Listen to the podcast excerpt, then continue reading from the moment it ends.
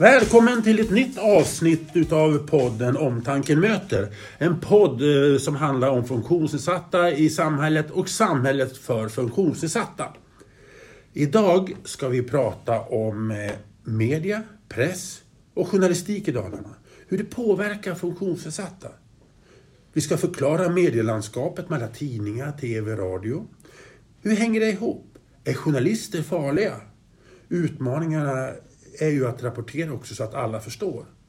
Därför har vi nu bjudit in en ny gäst som heter Helena Nyman, chefredaktör för Falukuriren, som, som vi önskar välkommen i den här podden. Tack! Kul att se dig! Ja, detsamma. Ja. Vi har träffats förut, så det här är roligt. Ja, det gör det. Ja. Ja. Ja, vi, vi säger hej till varandra och så vidare. Och det är alltid lika trevligt och spännande att prata med dig. För att journalistik, det är alla som känner mig, ligger mig varmt om hjärtat. Men nu ska vi också prata om journalistik för funktionsnedsatta och hur det här... De kommer med, för de är också viktiga, eller hur? Det är en jätteviktig fråga som eh, det blir spännande att höra vilka funderingar som du har. Ja. Ja. Jag jag är lite nyfiken. Vi är alltså den 17 februari idag, fredagen. Ni har nyss haft en sån här morgonbön som man sa på min tid i alla fall, och morgonmöte. Vad är, du ska inte avslöja vad ni har imorgon, men vad är den viktigaste nyheten nu som du kan avslöja, som ni berättar?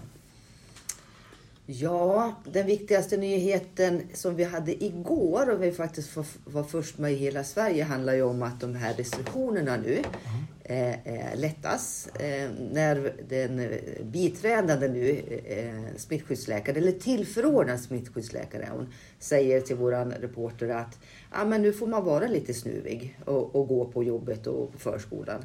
Och det har ju väckt jättemycket diskussioner, och funderingar och tankar. Vad betyder det egentligen? Är det som så att vi kommer att vara på jobbet och vi ska vara snuviga igen? Eller, alltså, och vem bestämmer och var går gränsen? Vad är det nya normala? Du säger att ni var först i Sverige.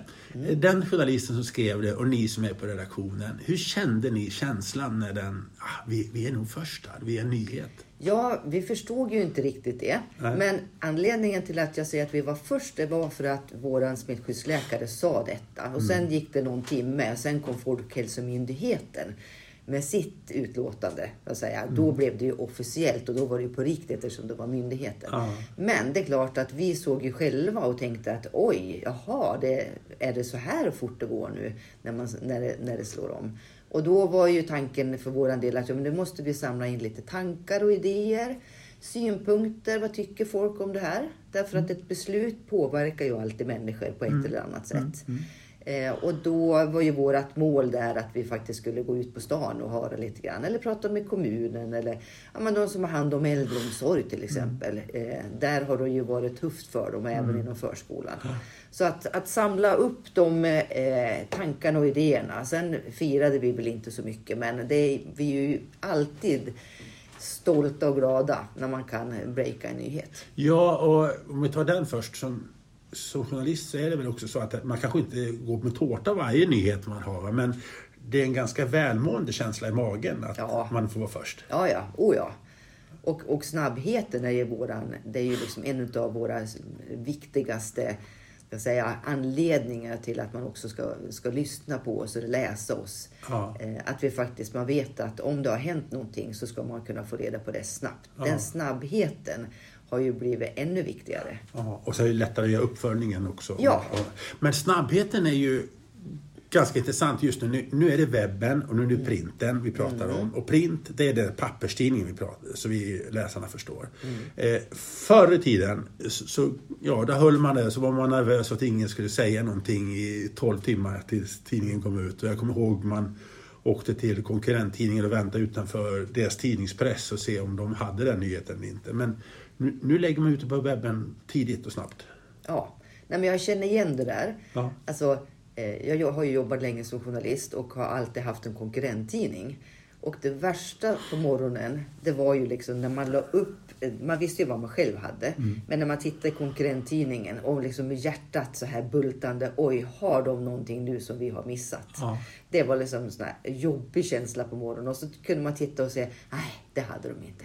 Vet du, att- vet ja. vad Helena? Jag har varit med om att jag klockan halv fyra på natten lagt mig ner och haft ångest för, ska, är vi ens? Så jag klev upp och åkte iväg till konkurrent DD då som hade egen Mm. tryckpress Och, bara kila in och de kände igen man visste ju vem var. Och fick tidningen. Så klockan fyra på natten stod man där. Jag kunde inte hålla mig.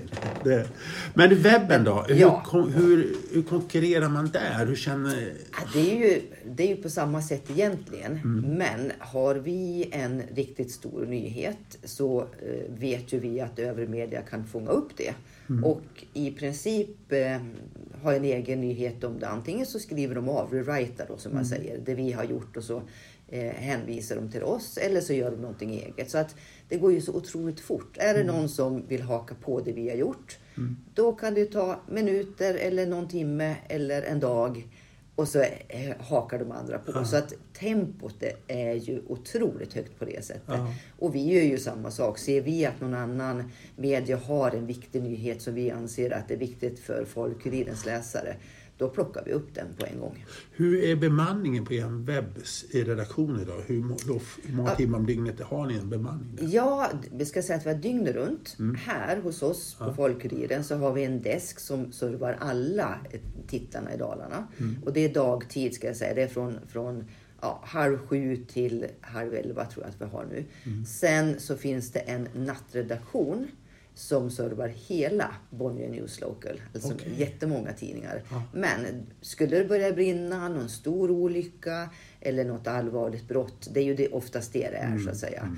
Då, eh, då skriver de och lägger ut på våran, på våran sajt. Har ni då en jour här att någon, om det skulle brinna i något hus eller något brott hända, att kunna sticka ut mitt i natten? Vet den, så jag har jouren i natt, jag är beredd att åka om det Nej, vi har inte så. Nej. Men eh, nattredaktionen ringer till mig och tycker jag att det är tillräckligt stort och viktigt så skickar jag ut någon. Ja. Men du är väldigt operativ. Eh, jag, jag, jag har en del liksom mer strategiska frågor och så vidare, men du verkar vara mer i det operativa. Ja, om vi säger så här, både och. När jag kan, när jag inte har strategiska frågor, när jag inte har organisation som tar all min tid, så är ju jag jättegärna med i nyhetsarbetet. Det är pulsen. Det är det som är roligt och det är där man kan få vara med och ja, men du vet, höra hur det resoneras. Man kan få vara med och styra lite grann. Även om jag är nyhetschef nu så som gör detta. Men jag vill vara med. Jag tycker att det är roligt och, och det är viktigt. Jag misstänker att du är journalist i själen också. Jajamän. Ja, jag menar det. Ja. Du, eh, har ni inte en annan fråga? Eh, ta en, en kille som heter Peter. Han har en CP-skada. Han bor i en lägenhet i Dalarna med sina assistenter för att klara sitt dagliga liv. Han har en inkomst som är för kring existensminimum, ett format och så vidare. Han har en prenumeration på papperstidningen idag eh, på Falu-Kuriren.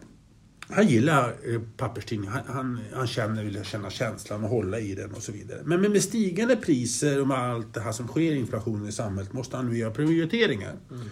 Förklara varför, honom varför han ska behålla prenumerationen på Falu-Kuriren. Och eh, där, han, sa- där det också, när det samtidigt finns då radio och TV och med bra lokala eh, nyheter som är gratis. Sälj din produkt Helena. Mm, jag ska göra det. Um, vad skiljer oss ifrån övrig media? är väl egentligen frågan. Jag skulle säga det att vi skriver om så många fler lokala nyheter. Um, jag utgår ifrån att har han papperstidningen idag så är han också till viss del så att säga, intresserad av vad som händer i samhället. Eh, Det tas beslut som kommer att påverka hans vardag. Han är antagligen aktiv i andra saker. Han har en fritid. Han gör grejer i Falun.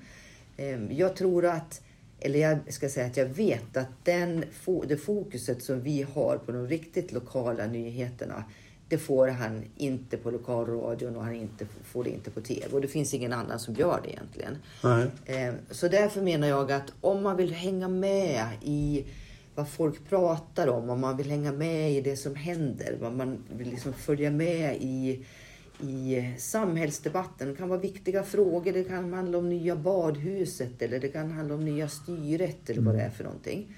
Eh, och det som jag också skulle säga en anledning det är det att han kommer att få träffa massor med människor genom tidningen. Därför att det vi gör, det är att vi lyfter. Vi träffar personer som berättar om ja, vilken situation de nu än är i så att säga. Men det finns en mängd människor där som han kommer att kunna träffa genom sin papperstidning. Kan man säga, tolka det ditt svar som att den investeringen han gör via papperstidningen också bryter en isolering? Att eh, få vara med i samhället på Eh, sitt sätt. Jag tänkte lite så när du ställde frågan. Ja. Eh, nu kanske han har ett rikt eh, Ja. så att säga, liv i alla fall Ja. så han träff, träffar mycket människor. Men det här är ju, om man inte har det så kan ju det här i alla fall vara ett väldigt bra sätt att följa med i Mm. ja, men vad folk gör och vad som händer och vad det snackas om. Känna en trygghet och veta vad som händer i samhället. Också. Ja, absolut. Och sen även den möjligheten att om han vill vara med och påverka eller om han har någon synpunkt eller om han tycker om någonting så, kan han, så får han liksom en möjlighet att få den informationen. Ja, vad gör han utav den? Det är inte säkert att han agerar på något sätt men han, han har möjligheten att göra om han vill. Eller åtminstone så är han förberedd på, jaha, nu händer det här. Nu kommer det här att hända. Nu blir det en ny parkering någonstans nere i stan eller vad det är. Eh, Eller nu öppnar det en ny krog eller vad det är för någonting. Han, han vet vad som händer helt enkelt. Men då tänker jag så här ett varv till. Ja, men om man då den här, ja, jag kan ju hänga med på webben och många artiklar är ju inte låsta. Eh, Låsta det är den man får betala för varje artikel. Det jag försöker förklara för alla Ja. förstå. Men det finns ju väldigt många artiklar som inte är låsta. Ja, jag skulle säga så här. Idag är det nog mest bara det som är inskickat från andra. Ja. Det är insändare och det är debatt och det är läsartexter. Men jag skulle säga förutom det så är det för våra prenumeranter i stort sett allt. Allt det vi själva producerar. Ja. Och det här är ju en väldigt viktig del i den medieutvecklingen. Om vi hade suttit här för tio år sedan, då hade det varit otänkbart att låsa en artikel och ta betalt för att läsa på webben. Det, var liksom, det fanns ju inte där. Men idag är det där. Idag är det okej. Märker du skillnaden? Ja, ja, jättestor skillnad. Eh, och jag tänker så här att, att man la ut gratis på sajten förut var ju för att skapa den här vad ska jag säga, vanan att förstå. Okej, vi kommer in här, jag hittar någonting att läsa, jag tycker att det är intressant, jag kommer tillbaka. Eh, vanan, att skapa vanan var det viktiga då, eller överhuvudtaget att få, få människor att upptäcka att vi, vi gjorde lokal journalistik på sajten. Eh, och sen så, eh, då var ju, tillhörde ju Folkuriren Mittmedia eh, tillbaka i tiden. Och vi var ju först, eller vi var väldigt tidigt ute i Sverige med att ta betalt. Och det blev väldigt mycket kritik. Eh, vi fick försvara det. Eh, sen så vände det, därför att det var fler mediehus. Jag menar när DN började ta betalt, eller Svenska. Nu, både Expressen och Aftonbladet har ju mycket som är liksom låst material, bara för prenumeranter så har det förändrats. Och man, man liksom ser ändå att okej, det, det är rimligt att jag betalar för att få den journalistiken som någon faktiskt sitter och gör. Vi ska avlöna journalister som gör detta jobb. Och idag så finns det en annan acceptans. Inte hos alla.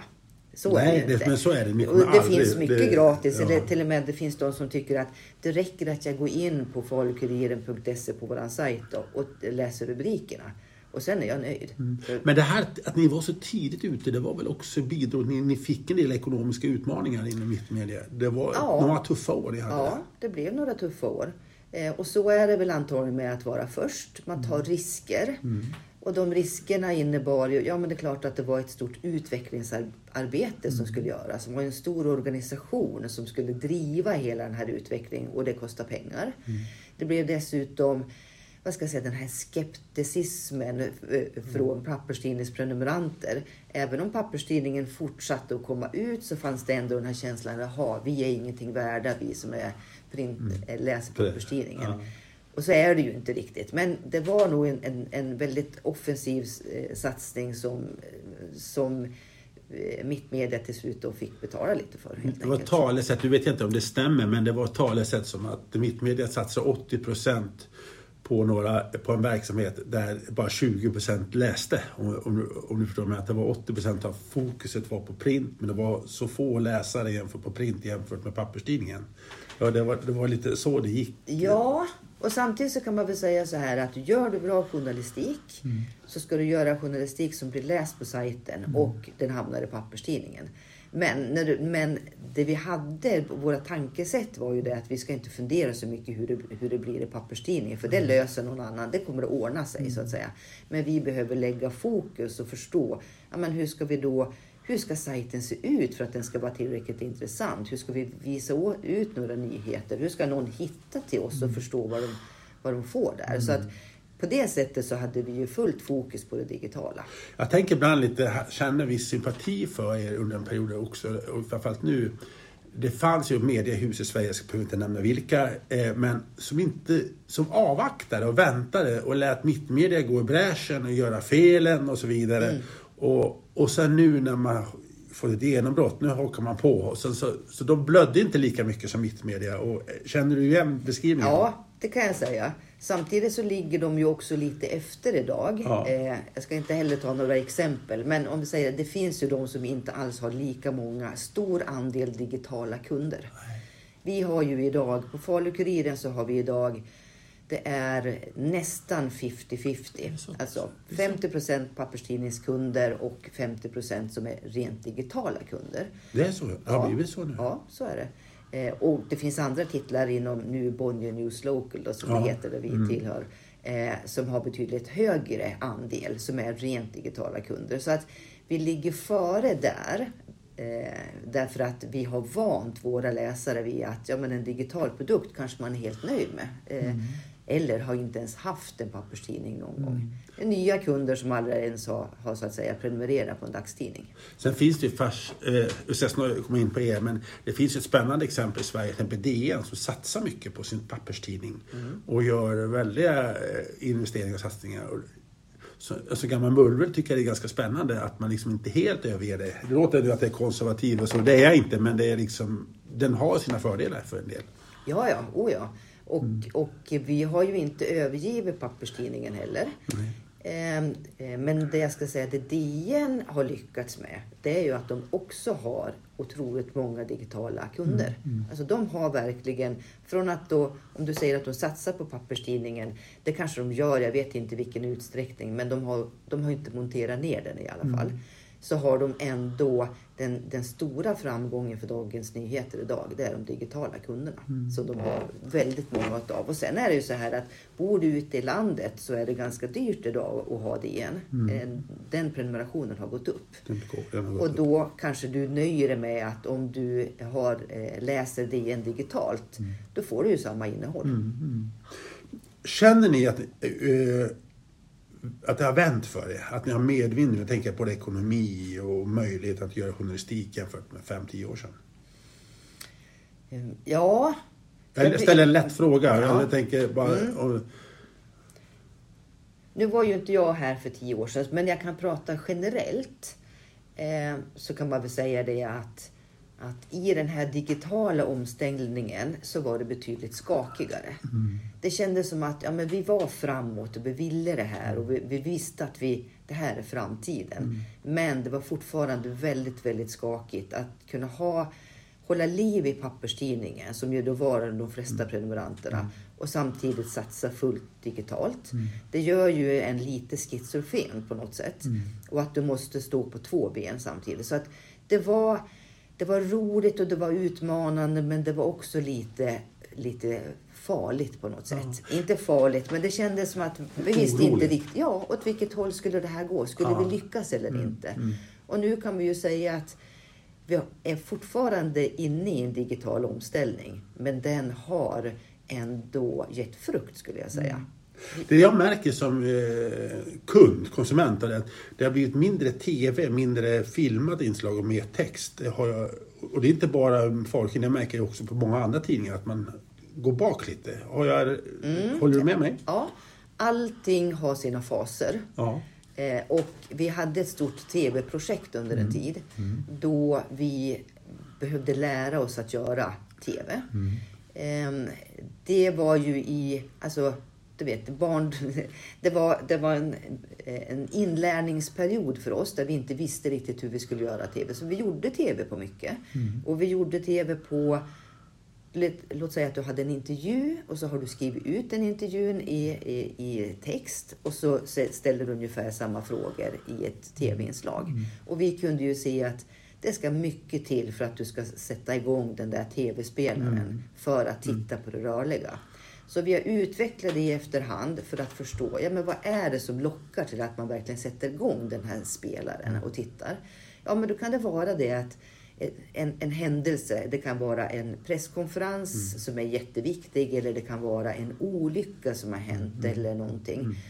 Då tillför det något. Mm. Vilket innebär att vi gör mer selektiv eh, TV idag på det som vi tror och vet faktiskt går bra och någon klickar på och vill se. Hur blir det i framtiden tror du? Eh, Nu spekulerar jag, jag Ja. vet att inte du vet, men eh, vad tror du om 5-10 år i framtiden? I den delen? Ja, vi kanske har lärt oss ännu mer vad det är som våra läsare vill ha och på vilket sätt de vill ha det. Ehm, vi gör ju idag inte mycket bara ljud, som den här podden till exempel. Poddar växer och växer. Eh, eh, men det är en jättehård konkurrens. Det. Hur, hur lyckas du få till exempel någon att lyssna på den här podden? Det är ju samma sak som vi skulle behöva ställa oss. Men jag tror på ett rörligt, rörliga nyheter är lätta att ta till sig. Därför att du kan göra någonting annat samtidigt. Du kan åka tåg eller buss eller köra bil. Du kan stå och diska. Du vet allt det där. Eh, och där tror jag att, vi hade också radio tidigare, men där tror jag poddformatet kan komma att behöva utvecklas även för att nå den typen utav kunder som vill lyssna på sina nyheter. Idag Och, har och jag, har, jag håller med dig, dig Helena, för att gör man en podd som i den här podden så, så måste man först analysera vilka är det som kommer att lyssna, hur, Ja. många, hur många kommer att lyssna och varför. Och sen så, en del som gör podd har ju inte gjort den analysen och, utan måste ju tänka på vilka är vår kundgrupp. Så, det, det är så precis som, men en intressant utveckling i medievärlden det är ju att SVT, nu, nu får de tåla att man tar namn, men de gör mer och mer texter och lägger ut texter bredvid sina inslag på sina webbar. Liksom, De blir liksom mer en konkurrent till er. Håller, håller du med mig? Ja, absolut. Och det, de Det- går ju åt det hållet på något sätt. Och det har de ju gjort under många år. Därför att när de också har utvecklat sin sajt eh, för att locka in människor att, att eh, ja, besöka svt.se. Då eh, har de ju gjort det med text. Och det här är ju någonting som vi från tidningsbranschen har påpekat under många, många år. För det är public service och de får, Ja. så att de som inte förstår att det, det är därför de får pengar från staten för att kunna göra sin verksamhet. Och ni är, måste finansiera er själv och stå på egna Ja, ben. Så precis. Ni, mm. Så det, och, och det är där vi tycker att ja, men om de är ett tv-medium eller radio är, är, är för ljud. Ja, men eh, koncentrera er på det. Och liksom merparten av det ni gör och det ni lägger ut ska också vara ljud eller bild. Sen behöver man komplettera med text och det, det är liksom en sak. Men när det blir de här långa textsjoken eh, så anser vi ju att det är, in, det är liksom inte en rimlig konkurrens. Eh, och nu, nu i Finland så har de ju eh, gjort en förändring där. Alltså där får inte public service-bolagen lägga ut så här mycket text. Eh, och jag vill ju se en, en restriktion och förändring också i Sverige. Att det ska inte, de, deras fokus ska vara på, på rörligt eller på ljud. Och vi, eh, så att vi också har en möjlighet att kunna överleva som ja, men lokaltidning eh, runt om i Sverige. Vi får se vad det händer i framtiden. Ja, jag, tror, jag tror inte det här är ett forum just nu att analysera det. Utan Nej. Men det är ganska intressant ändå att de går åt texthållet. Ja. Det, det, är ni med? Det, Ja. Men eh, nu, förut fanns det ju satsningar, här, nu går vi tillbaka till Dalarna då och ni som lyssnar från andra delar av Dalarna får väl ta det, det är ungefär samma utveckling på era del av landet. Men eh, förut fanns ju DT, man jobbade i den stora tidningen, men nu har det, mindre de klassiska tidningarna som Södra Dalarnas Tidningar, Borlänge Tidning, Nya Ludvika Tidning, Falu Mora Tidning. De har blivit mer självständiga egna ben. Det är den bilden jag har fått. Ja, och, och så är det. Vi har gjort en förändring. Mm. Alltså jag började ju här för fyra år sedan, är det det? Mm. Kanske fyra och ett halvt nu då. Ehm, och då, fanns det, då var det DT. Jag hade sex tidningar som jag var ansvarig utgivare och chefredaktör för. Idag har jag en tidning. Idag har jag Falu-Kuriren. Och det här är ju så att säga, det här är en medveten strategisk förändring som Bonnier gjorde när de köpte Mittmedia. Då ville man ha mer självständighet. Man ville komma närmare läsarna. Man ville ha, så att säga, som du säger, då, mer självstyrande tidningar. Skulle det då innebära att man faktiskt gjorde närmare eller gör närmare journalistik. Så att ja, den förändringen har gjorts jättetydligt. Hur har det gått? Jag skulle säga det att eh, mottagandet från eh, människor i till exempel Hedemora eller i Mora eller för den delen i Gagnef skulle det kunna vara, har ju varit väldigt positiv. För de ser ju att ja, men nu finns det fler journalister som är ute. Det finns fler journalister som jobbar i Mora. Mm. Det är fler journalister som jobbar i Hedemora. Mm. Eh, så att det har tagits emot väldigt väl.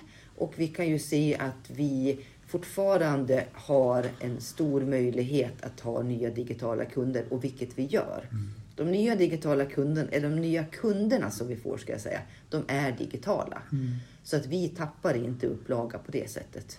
Och det, då ser man journalisten närmare den lokala aktiviteten, arrangemanget eller kommunfullmäktige och så vidare? Ja, och, och för, alltså först de här tidningarna har ju alltid funnits kvar. Men mm. sen så gjorde vi också den stora förändringen att dt.se, den stora sajten, mm. den eh, eh, la vi ner i somras i mm. maj förra året. Mm. Och sen efter det då så har vi lokala sajter och då blir det superlokalt. Alltså Nya Ludvika Tidning, det, det innehåller nyheter från Ludvika och Smedjebacken. Och mer sådana nyheter än vad man kunde hitta tidigare på DT. Men eh, är det inte ett bekymmer här? Jag ser samtidigt att gärdsgårdarna blev, eh, genom, mellan utgivningsområdena har blivit högre. Vi tar ett exempel, mm. Falun-Borlänge. Och de som inte bor här är ju så här att de ligger bara två mil emellan. Och många i Falun jobbar i Borlänge, många i Borlänge jobbar i Falun. Men följer man då tidningarna så är det ju svårare idag att veta som Falubo vad som händer i Borlänge och få det, och så tvärtom. Mm. Och det här märker man kanske lite också kanske mellan Rättvik och Mora. Vad säger du om det, den utvecklingen? Att det blir svårare för Falubo att veta vad som händer i Borlänge om ändå är i samma region? Ja, det är en konsekvens. Det är en konsekvens, det är kanske baksidan utav det andra som är mer lokalt. Mm. Eh, och vi vet just det med Falun och Borlänge som du pratar om. Är ju en, vi vet att det finns pendle, pendlare emellan. Mm. Och att det också man är intresserad för att man jobbar på ett ställe och bor på ett annat. Mm. Eh, det går ju fortfarande eftersom om du är kund så kommer du ändå kunna eh, gå in på var, var deras sajt och läsa. Mm. mm. Ehm, så att ja, frågan är, vi tror att det uppväger att vi kan vara ännu mer lokala och träffa rätt till de liksom prenumeranterna som vi har.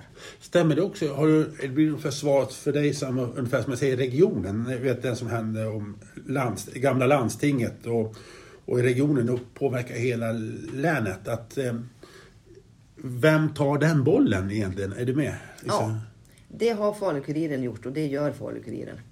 Och delar har, med sig till de andra? Ja, ja. ja, det kan man säga. Vi gör regionbevakningen. Den är jätteviktig. Mm. Eh, och vi, vi kanske så att säga inte eh, vi har inte 100% koll på allting som händer hela tiden när vi hade en heltidsanställd som bara då skulle mm. så att säga hålla koll på regionen. Men de viktiga, viktiga frågorna, de viktiga skeendena, de viktiga händelserna som har med regionpolitik eller för den delen all, all vård, infrastruktur. Det tycker jag att vi fångar upp i alla fall. Mm. Men det är Folkkuriren som gör det och det så att säga ger vi bort till våra ja. systertidningar. Ja, ja systertidningar är bra. Nu kommer jag en liten sån här, som journalist, eller som din roll som chefredaktör, jobbig fråga. Men det, det finns olika delar i en tidning. Du har ledaren, du har debatt, du har nyheter på de allmänna sidorna, du har kultur, sport och korsord. Vilket av de här avdelningarna är mest lästa? Man gjorde ju sådana här rammätningar tidigare. Ja. När man, när man eh, du vet, kollade hur människor läste. Ja. Vad som är mest läst är jättesvårt att säga. Därför att när man gör enkäter så får du inte rätt svar. Nej. Men det som om vi skulle ta bort någon del, om vi börjar i den mm. änden. Om vi skulle ta bort tv-sidorna, då vart det ramaskri. Mm. Ska vi ta bort eh, korsordet så vart det ramaskri. Eh, skulle vi ta bort resultatbörsen så vart det ramaskri. Mm. Så det är det här vad ska jag säga, servicematerialet som är otroligt viktigt för papperstidningsläsarna. Men jag tror inte att det är det som de så att säga läser mest utav. Utan det finns där om de behöver och om de vill. Men jag skulle fortfarande tro att de lokala nyheterna och till viss del då de som är riktigt sportintresserade är det som läses mest. Så att om man nu ska tolka ditt svar så att om du skulle ta bort eh, de lokala nyheterna på allmänna nyhetssidorna eller du ska ta bort sporten, då skulle du få mest ramaskri? Ja, för då tänker jag så här. Varför skulle du då ha en dagstidning? Ja, ja. Det, ja. Därför att då, då, får du kvar liksom någon slags servicematerial här. Mm. Så att, nej men då skulle ju inte, då skulle ju inte tidningen vara en tidning. Jag tror du skulle säga korsord. Det fanns en tid där man laborerade med det. Det var ett himla liv. Ja. Ja, nej men det, och, och, och det, så är det. Alltså skulle vi ta bort ett korsord då, då har vi många som hör av sig och eh, man, får inte, man får inte göra för stora förändringar i en papperstidning. Mm. De ska vara, alltså den är ju uppdelad på så sätt att du ska hitta ja. dit. Och, och, nu, var, och nu gick frågan mot papperstidningen eftersom webben har ju en annan struktur ja, på ett ja, annat sätt. Men eh, är det någonting i en papperstidning som finns i webb som ni skulle vilja ha en papperstidning som liksom, det här, skulle vi, det här saknar vi, det här skulle vi vilja göra, eller efterfrågas? Du tänker som vi har i papperstidningen? Ja, ja liksom, som, inte har, som inte finns i papperstidningen idag. Det här skulle vi vilja haft. Det här skulle vi kunna haft. Det här efterfrågas mycket i en papperstidning.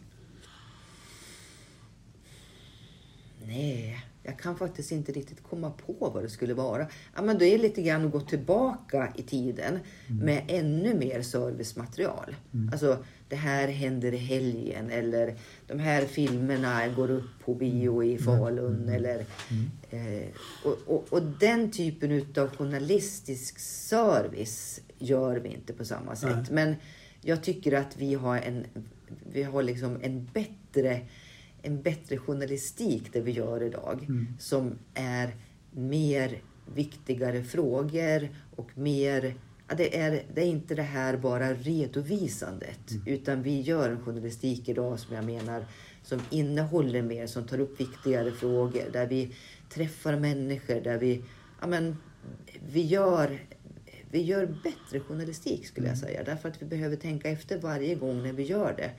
Vilka ska det här träffa? Vilka engagerar det här? Kan vi hitta en människa som på något sätt är berörd utav det här? Alltså, allt det där, så gjorde vi inte riktigt tidigare. Utan då kunde man ju bara sätta sig och skriva ner vilken text som helst. Och det gör vi inte idag. Håll till godo ungefär.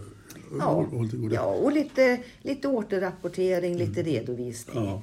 Det funkar inte på webben, så det Nej. går inte att göra. Nej, det är det. Och, det är det, och det är det skapar utveckling i journalistiken, ja. webben. Ja. Du, det, det är det, det liksom, allt det jobbar mot webben så får papperstidningen i nästa steg. Ja, och den följer ju med och får ju samma innehåll. Mm. Så jag menar på att om vi gör ett bättre innehåll eh, digitalt, mm. att vi verkligen anstränger oss att, att förstå vilka mm. vi skriver för. Mm. Då blir ju det också en konsekvens i papperstidningen. Mm. Därför att det är samma material som vi publicerar där. Apropå samma material, det som är intressant är, är konkurrenter, det är alltid bra. För det, mm. stimuli. Det, det, alla, jag skulle vilja se den journalist som inte gillar konkurrens. Eh, I Dalarna, och jag tror att det är många andra som och det är också där, det har en konkurrent. Och där har du många stora delar som är lika. Som till exempel Falukuriren och Dalademokraten har ju då, här sporten är lika till mm. exempel. Mm. Jag vet inte, det kanske är fler delar. Hur, hur ser du på det? Ja, Eh, Dala-Demokraten är ju egentligen inte en konkurrent till oss. Mm. Eh, att Dala-Demokraten har eh, samma sport är ju för att de inte lägger egna resurser på att göra sport, mm. helt mm. enkelt. Mm. Så jag har egentligen, när det gäller Dala-Demokraten så har jag ingen synpunkt på, de tar ju jättemycket från de övriga titlarna. Så att mm. de, de gör ju de gör ju så att säga visst egen journalistik och så sen så plockar de också från de andra titlarna. Så att det har jag egentligen ingen syn Men det är en ganska spännande situation. De sitter i, ni sitter i samma hus. Ja. Lite, ganska nära. Ja. Eh, är ni oroliga för, en liten skämtsam fråga, att de har den där nyheten som jäklar, nu är de först på den stora jättenyheten. Den skulle vi haft och ni sitter bara en dörr mellan varandra. Nej, det är vi faktiskt inte. Har du koll på dem? Nej, jag har inte koll på dem. Nej. Jag vet inte alls vad de gör. Nej. Eller vad de gör, nej, gör för Jag tänkte om ni, om, om ni har den, om ni har ett snack varje nej, nej, nej, nej. Så, så, vi är helt självständiga. Men, men det är klart att jag känner ingen oro för att, för att eh, de ska ha så mycket bra nyheter varje dag som vi missar. Men jag kan ju glädjas med dem. Om de gör någonting som är riktigt bra och har en bra nyhet ja, men, och de är först. Ja, det är ju jätteroligt för dem så att säga. Men jag kan inte säga att jag känner någon oro i det dagliga. Vi säger så här, om jag hade sett, eh, om jag hade jobbat på Folkigen och sett det, journalisterna ler lite mer på fikarummet, då hade jag varit jäkligt orolig. För då har de någonting, tänkte jag. Men eh, ja, det är lite spännande. För Ja. det, det är det. Eh, vad kännetecknar en bra journalist? Jag tror att man skulle säga nyfikenhet, jag är det bästa ordet. Det är det. Ja. Alltså nyfiken på vad det än må vara på en människa eller, eller på en händelse eller på en samhällsutveckling. Men nyfiken och, och eh, orädd, tror jag också. Man behöver inte vara, man behöver inte vara en skjutjärnsjournalist, absolut inte. Men en oräddhet handlar om också att närma sig människor. Mm. Så om man är nyfiken och orädd Mm. och helst också snabb. För det är en mental utmaning att eh, här står en person som inte vill prata med mig, Ja. men jag måste prata med den personen. Eh, det, det, det är inte kul alla gånger. Inte alla gånger. Och då får man tänka sig att jag gör mitt jobb. Ja. Okej, det- jag, är, jag är utsänd därför att jag faktiskt ska ställa frågor till den här personen. Eh, som du säger, han eller hon vill absolut inte bli intervjuad därför att det här är någonting som är jobbigt. Och jag tycker också att det är jobbigt. Och då får man på något sätt då stärka sig lite med att Nej, men jag gör mitt jobb. Det är det jag ska göra. Jag kommer ihåg en gång när jag jobbade på Folkringen och jag hade då, var Svenska skidspelen och jag hade skrivit enormt kritisk kommentar om Svenska skidspelen. Jag, jag behöver inte gå in i detaljer men jag hade verkligen ställt oerhört vassa frågor. Och den publicerades på lördagmorgonen och sen kom man upp på stadionområdet på lördagmorgonen och då skriker de Där är han! Och, och alla bara försvann. Jag stod, det var ingen som ville prata med mig på en hel dag. Då var jag inte stödd. Nej. Den, är journalister farliga? Nej, absolut inte. Eh, Man, vi kan ju säkert uppleva så eh, ifall att det är eh, i en situation där en person känner att den kommer att bli ställd mot väggen av en eller annan anledning. Eller behöver svara på obekväma, jobbiga frågor. Men farliga? Nej, absolut inte. Och många är rädda för journalister. Ja, eh, jag vet inte om man är rädd, om det är rätt ord, men jag förstår vad du menar. Man kan ju känna en, en viss eh, oro, osäkerhet. Eh, vad blir det utav det här? Alltså, för det ska man komma ihåg att det är ju vi journalister som har makten att skriva så som vi vill skriva, att ha den vinkeln som vi har, att välja, alltså prioritera. Det är ju vi som gör det. Så att den som blir intervjuad har ju oftast inte så mycket att säga till om. Men nu pratar vi om mer ansvarskrävande intervjuer skulle jag säga. Eh, när vi träffar privatpersoner och människor i allmänhet och som inte har någon medievana. Då är det ju på ett helt annat sätt. Och De behöver ju inte vara rädda för att vi ska så att säga vara eh, kritiska mot dem på det sättet. Nej. Utan då, då är det ju en annan utgångspunkt. Men det är oftast de som är mest oroliga, som inte har den här medien. Ja, Visst men- är det och, så? ja, ja, ja. Och det förstår jag. Det Ja, är klart. Om ja. du aldrig har träffat en journalist och aldrig varit i media. Mm. Du vet inte riktigt vad, vad, vad kommer jag få för frågor? Mm. Eller hur kommer det här att bli? Hur kommer jag se ut på bild? Vad är, vad, och, och kommer jag Mm. svara på ett bra sätt? Jag förstår det. Ja. Men det otroliga är att vi får så många människor att prata med oss Mm. och ställa upp på intervjuer. Så att det finns ju också ett förtroende där någonstans. Annars skulle inte vi ha alla de här människorna som vi har i tidningen. Vad har journalister för ansvar i den situationen där en mycket ovan person av olika skäl pratar med en journalist? Vad har journalister för ansvar? Jag skulle säga ett jättestort ansvar. För det första är det, handlar det ju om att förklara. Eh, så här jobbar jag, så här kommer det att bli. Vi kommer att göra en intervju här, den kommer att publiceras både på sajt och i papperstidningen. Eh, jag kommer att vilja ställa ungefär de här frågorna. Eh, ja, förklara. Och så sen under samtalets gång absolut vara lyhörd och, och eh, inlyssnande. Och, ja, men, och sen när man skriver så gör man hela tiden en avvägning. Vad är det som är viktigt att ha med och vad är det som inte är viktigt att ha med? Så att en medieovan människa, om vi träffar någon och, som ska berätta, men låt säga att det är ett par som ska berätta om första mm. gången de träffades och nu är de gifta sedan 20 år tillbaka. Mm.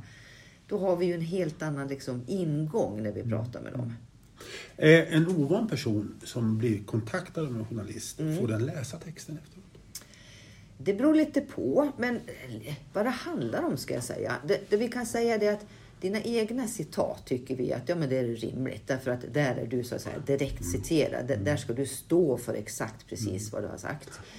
Eh, är man medieovan och man tycker att det här känns jättejobbigt, ja men då kan man komma överens om att man får läsa liksom hela artikeln. Men, men oftast så tycker vi att ja, men du, får, du får se dina citat mm. och så och så stannar vi vid det så att säga. Men det intressanta är utvecklingen att förr i tiden då satt man med block och penna och så satt man och försökte hinna med att skriva. Men idag är det bandspelare och det är väl bra för alla parter det? Säg inte det. Om du tänker dig att du har spelat in en intervju mm. och sen så ska du sätta dig och skriva ut den. Mm. Då har du kanske 45 minuters material som du ska sitta igen och lyssna igenom. Och det finns ju vissa som, det är olika sätt att jobba, men det finns vissa som gör det. De, de spelar in, sen så set, kommer de tillbaka till redaktionen och så sen så transkriberar de. Då skriver de av precis allting i, som har sagts i 45 minuter. Och det förstår ju alla att det kanske är en bråkdel utav det som sen kommer att kunna bli mm. eh, i artikeln. Så att det är tidskrävande.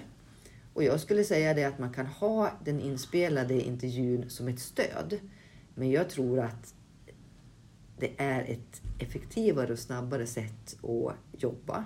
Att man gör anteckningar och samtidigt försöker så att säga komma ihåg vad man tyckte var det Men viktigaste. du slipper den här situationen, det har jag aldrig sagt. Ja. Den, den, den biten. Är, ja, ja. Oh, ja. Och, det, och och de större tidningarna, jag vet inte hur ni jobbar här, men många av de större mediehusen, de är, nu tänker på sporten till exempel, om du är en stor idrottstjärna och jag ska intervjua dig med mycket, då, då skickar man ju bandet direkt till en kollega som skriver ut den.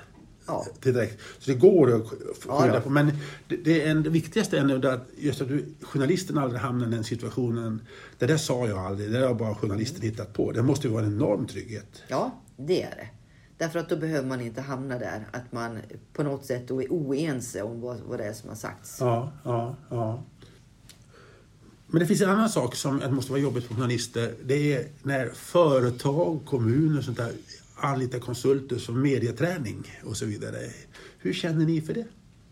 När ni märker att den här personen är uppenbarligen medietränad, kanske har tränats av en före detta journalist som, och så vidare. Är, är man med, rätt medietränad och det är någon som på riktigt har för avsikt att hjälpa ett företag eller en myndighet. Mm.